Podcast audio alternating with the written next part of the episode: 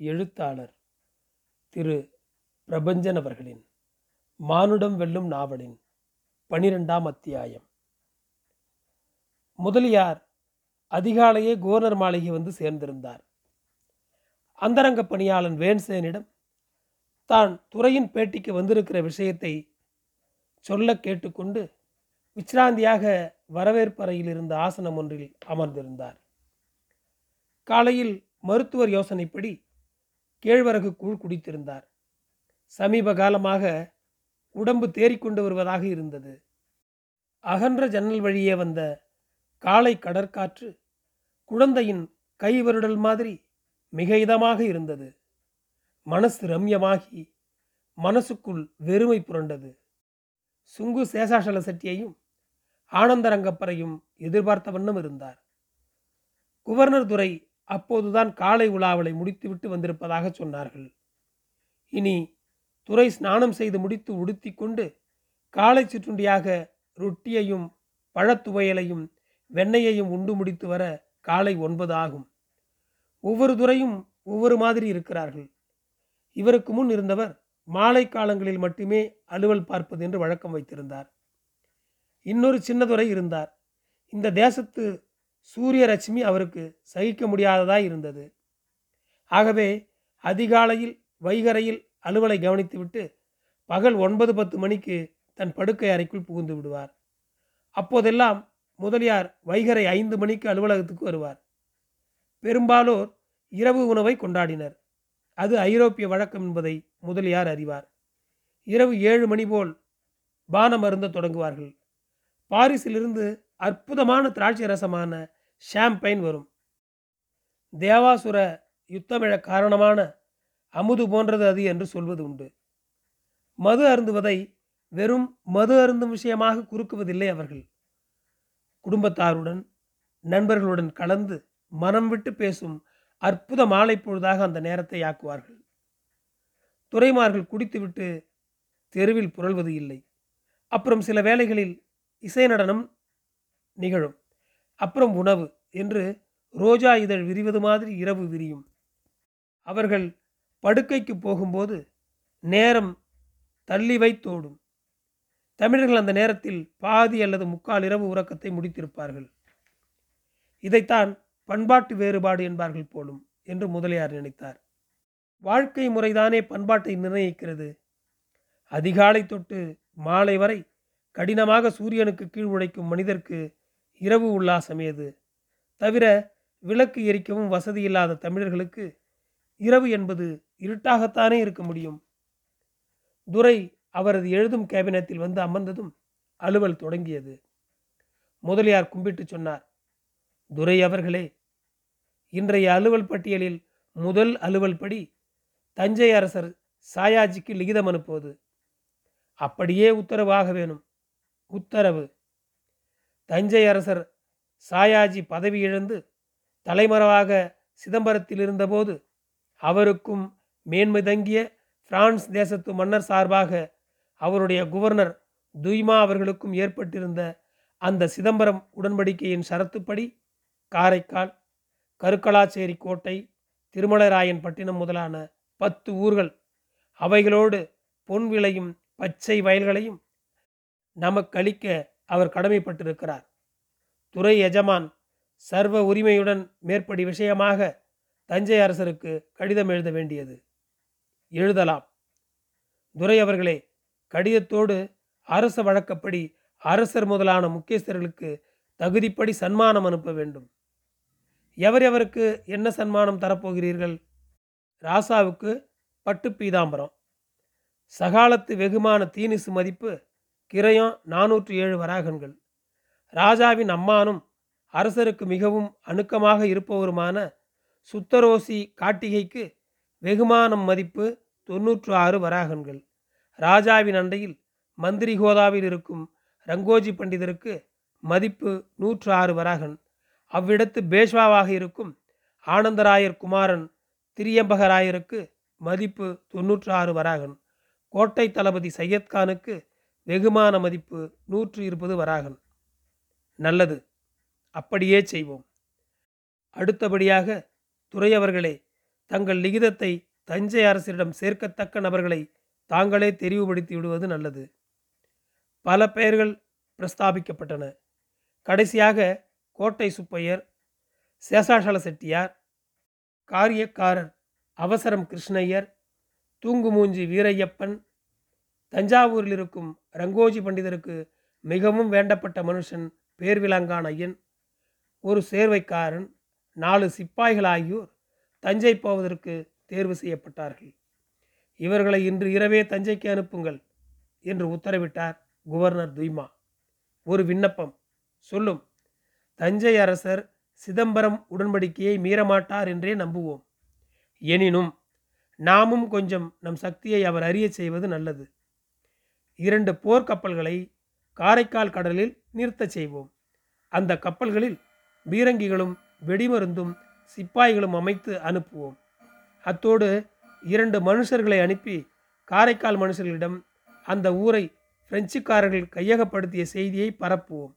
அப்படி பரப்பும் முயற்சியின் பலனாக காரைக்காலில் வசிக்கும் லப்பை முஸ்லிம்களும் மற்றும் இதர ஜாதியர்களும் நம்மை ஏற்றுக்கொள்ளும் மனப்பக்குவத்தை அடைவார்கள். எஜமான் மருந்து மூலம் பெறும் வெற்றிகளை விட மனமாற்றத்தால் பெறும் வெற்றி ஆழமானதாக இருக்கும் அல்லவா அது அவசியம்தானா? நம் போர்க்கப்பல் சாதிக்காததையா? இரண்டு பேர் பேசி சாதிக்கப் போகிறார்கள்? துரை அவர்களே மன்னியுங்கள். ஓர் இனத்தை வேற்று மொழி வேற்று கலாச்சாரத்தை உடைய இன்னோர் இனம் பலாத்காரத்தால் வெல்வது என்பது அவ்வளவு எளிதன்று. புது அரசு தன் வாழ்க்கை வசதிக்கும் மத சுதந்திரத்துக்கும் உத்தரவாதம் அளிக்கும் எனும் பட்சத்தில் மட்டுமே மக்கள் புதிய அரசை ஏற்பார்கள். அது இல்லாமல் கோட்டையில் கொடியேற்றி என்ன பயன்? விழலுக்கு நீர் அரைத்த மாதிரி செட்டியார் சொன்னார். ஆம் எஜமான் காரைக்கால் அப்பைகள் வீரமும் முரட்டுத்தனமும் கொண்டவர்கள். அவர்களை சிநேகத்தால் மட்டுமே வெல்ல முடியும். முதலியார் சரியான யோசனையே சொன்னார். அப்படியானால் தங்கள் உசிதப்படியே செய்யுங்கள். ஏராளமான பீரங்கிகளையும் துப்பாக்கிகளையும் ஏற்றிய போர்பன் மற்றும் சேந்த் ஜெரான் எனும் இரண்டு கப்பல்கள் தயாராயின. கப்பல் கப்பித்தான்களாக முசே உபேனையும் முசேலத்தூரையும் நியமித்தார்கள். நூறு போர் வீரர்களை தெரிவு செய்தார்கள். இரண்டு கணக்கு எழுதுபவர்கள் ஊரை பிடித்த பிறகு அதிகாரிகளுக்கு இருப்பிடம் கட்டி கொடுக்க என கொள்ளத்துக்காரர்கள் வால்காரர் எனப்பட்ட மரத்தச்சர்கள் என்று அறுபது எழுபது பேர்கள் செங்கல் சுண்ணாம்பு கோடாலி கொடுவால் மண்வெட்டி முதலான பலதையும் ஏற்றிக்கொண்டு கப்பல்கள் பாயெடுத்து சென்றன. துவாரபாலர்களைப் போல இரண்டு மராட்டிய வீரர்கள் அந்த வீட்டு வாயிலில் காவல் காத்து நின்றார்கள். பேர்விலங்கான ஐயனையும் சேர்வைக்காரனையும் பார்த்த அவர்களில் ஒருவன் யார் வேணும்? என்று அதிகார குரலில் கேட்டான். ரங்கோஜி பண்டிதரை பார்க்க வேணும். புதுச்சேரி பிரெஞ்சுக்காரர்களிடமிருந்து லிகிதம் கொண்டு வந்திருக்கிறேன். பண்டிதர் நமக்கு பழக்கமானவர்தான். போய் சொல் என்று விட்டு நடை அலுப்பு தீர கருங்கல் பாவியை திண்ணையில் அமர்ந்தான் ஐயன். மடியை தொட்டு பார்த்து கொண்டான். லிகிதம் பத்திரமாக இருந்தது. காலை வெயில் சுல்லென்று காய்ந்து கொண்டிருந்தது. வெட்டாற்றில் படிந்து குளித்த ஈரத்தலை இன்னும் உலராமல் ஈரமாகவே இருந்தது. குடுமியை அவிழ்த்து காயப்போட்டான் தளர்ந்த இடுப்பு வேட்டியை சரி பண்ணி மேல் வேஷ்டியை விரித்து மார்பையும் மறைத்தான். சேர்வைக்காரனிடமிருந்து ஒற்றை களிப்பாக்கையும் இரண்டு வெற்றிலையையும் வாங்கி சுண்ணாம்பு சேர்த்து ஒரு வாய் வெற்றிலை போட்டான். வெறும் வயிற்றில் போட்ட வெற்றிலை பசியை மந்தப்படுத்தியது போல் இருந்தது. உள்ளே சென்ற காவலன் மீண்டு ஐயா வரச் சொல்கிறார் என்றான். பேர்விலங்கான் சாவாதானமாக வெற்றிலையை சிலை தூர விழும்படி துப்பினான். சேர்வைக்காரனை பார்த்து இப்படி உட்கார்ந்திரு வந்து விடுகிறேன் என்றபடி எழுந்தான். இடுப்பில் சுருட்டி கட்டப்பட்ட லிகிதத்தை எடுத்து கையில் பிடித்தபடி உள்ளே நுழைந்தான். இரண்டு கட்டு வீடு அது விசாலமான முற்றங்களும் நடுவே வட்டத்தொட்டியுமாயிருந்தது இருந்தது. வாசலில் நிறுத்தியிருந்த கல்தூண் சிற்ப வேலைப்பாடுகளோடு கூடி இறைவர்கள் படிவமும் விலங்குகள் படிவமாய் இருந்தன. தூபங்களின் மனம் கமழ்ந்தது. மேல் விதானம் மிகவும் கீழிறங்கிய மராட்டியர் பாணி வீடு அது. தொட்டியிலிருந்த தவளை நீரை மொண்டு வாய் கொப்பளித்து கால் கை சுத்தி செய்து கொண்டு இரண்டாம் கட்டை அடைந்தான்.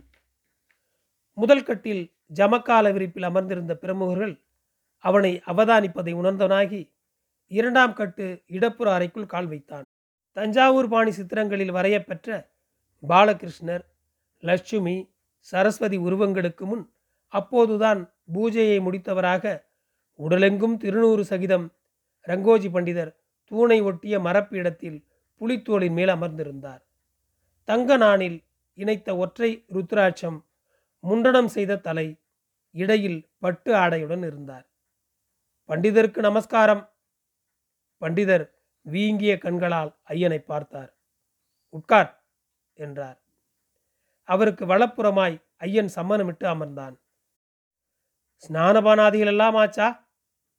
ஸ்நானமாச்சு. பானம்தான் ஆகவில்லை. சற்று தூரத்தில் ஒதுங்கி நின்றிருந்த ஆள் ஒருவனை குறிப்பால் பார்த்தார் பண்டிதர். அவன் அவ்விடத்தை விட்டு அகன்றான். எங்கே மாயகிருஷ்ணனைப் போல் ஆகிவிட்டாய் தஞ்சையில் இருக்கிறாய்? பிறகு எங்கோ மறைந்து போகிறாய்? பசு இருக்கும் இடம்தானே கன்றின் சொர்க்கம்? அடியேன் தங்களை விட்டு பிரிவேனா? என் சுவாசங்களில் தங்கள் பெயர் ஜபிக்கப்படுவதை தேவரீர் அறியீரோ? இப்போது எங்கிருந்து வருகை? புதுச்சேரியிலிருந்து பண்டிதரின் புருவம் உயர்ந்தது. ஐயனை ஊடுருவி நோக்கினார் அவர். ம் அரசியல் விசேஷமோ? தேவரீர் நடமாடும் பிரம்மா. தங்களுக்கு தெரியாதது என்ன? கோட்டை சுப்பையர் கிருஷ்ணயர் சகிதம் புதுச்சேரியிலிருந்து புறப்பட்டு வந்தேன். அவர்களெல்லாம் எங்கே? மாயவரத்தில் தாமசமாகி இருக்கிறார்கள். தேவரீரை பார்க்க என்னை மட்டும் அனுப்பியிருக்கிறார்கள். புதுச்சேரி கவர்னர் துரை துய்மா அவர்கள் தேவரீருக்கு எழுதி அனுப்பி வைத்த லிகிதம் இதோ. பண்டிதர் அந்த லிகிதத்தை வாங்கி சாவாதானமாக பிரித்தார். புதுச்சேரி அரசு முத்திரையை கவனமாக பரிசீலித்துவிட்டு கடிதத்தை படித்தார். மீண்டும் இரண்டு முறை படித்தார். ஐயனை கூர்மையாக பார்த்தார். பின்பு கேட்டார் மாயவரத்தில் போர் சிப்பாய்கள் எத்தனை பேர் வந்திருக்கிறார்கள்? ஐயனே நால்வர் மட்டும் எங்கள் துணைக்கு வந்துள்ளார்கள். ம். பண்டிதர் மீண்டும் அந்த கடிதத்தை படித்துவிட்டு சொன்னார். சிதம்பரம் உடன்படிக்கைப்படி தஞ்சை ராஜா காரைக்காலையும் கருக்கலாச்சேரியையும் பிரெஞ்சுக்காரருக்கு தர சம்மதித்தது உண்மைதான். ஆனால் எப்படி? பிரெஞ்சு படையும் பணமும் எங்களுக்கு உதவினால்தானே? உதவிக்கு தானமாக அல்லவோ மேற்படி ஊர்களை எங்கள் ராஜா உங்கள் கவர்னருக்கு தர சம்மதித்தார். ஆனால் பிரெஞ்சு அரசு தக்க நேரத்தில் படை அனுப்பவும் இல்லை பணம் தரவும் இல்லை. அப்புறம் பிரெஞ்சு அரசு உதவியின்றியே எங்கள் ராஜா தன் அரசை மீட்டு கொண்டு விட்டார். ஆகவே சிதம்பரம் உடன்படிக்கை விழலாகிறது. வேலை செய்தவன் அல்லவோ கூலி கேட்க வேண்டும். மரநிழலில் அமர்ந்தவன் மாலையானதும் கூலி கேட்பது எப்படி? பண்டிதர் ஐயனை பார்த்து சிரித்தார். ஏளனச் சிரிப்பது. நன்றி. தொடரும்.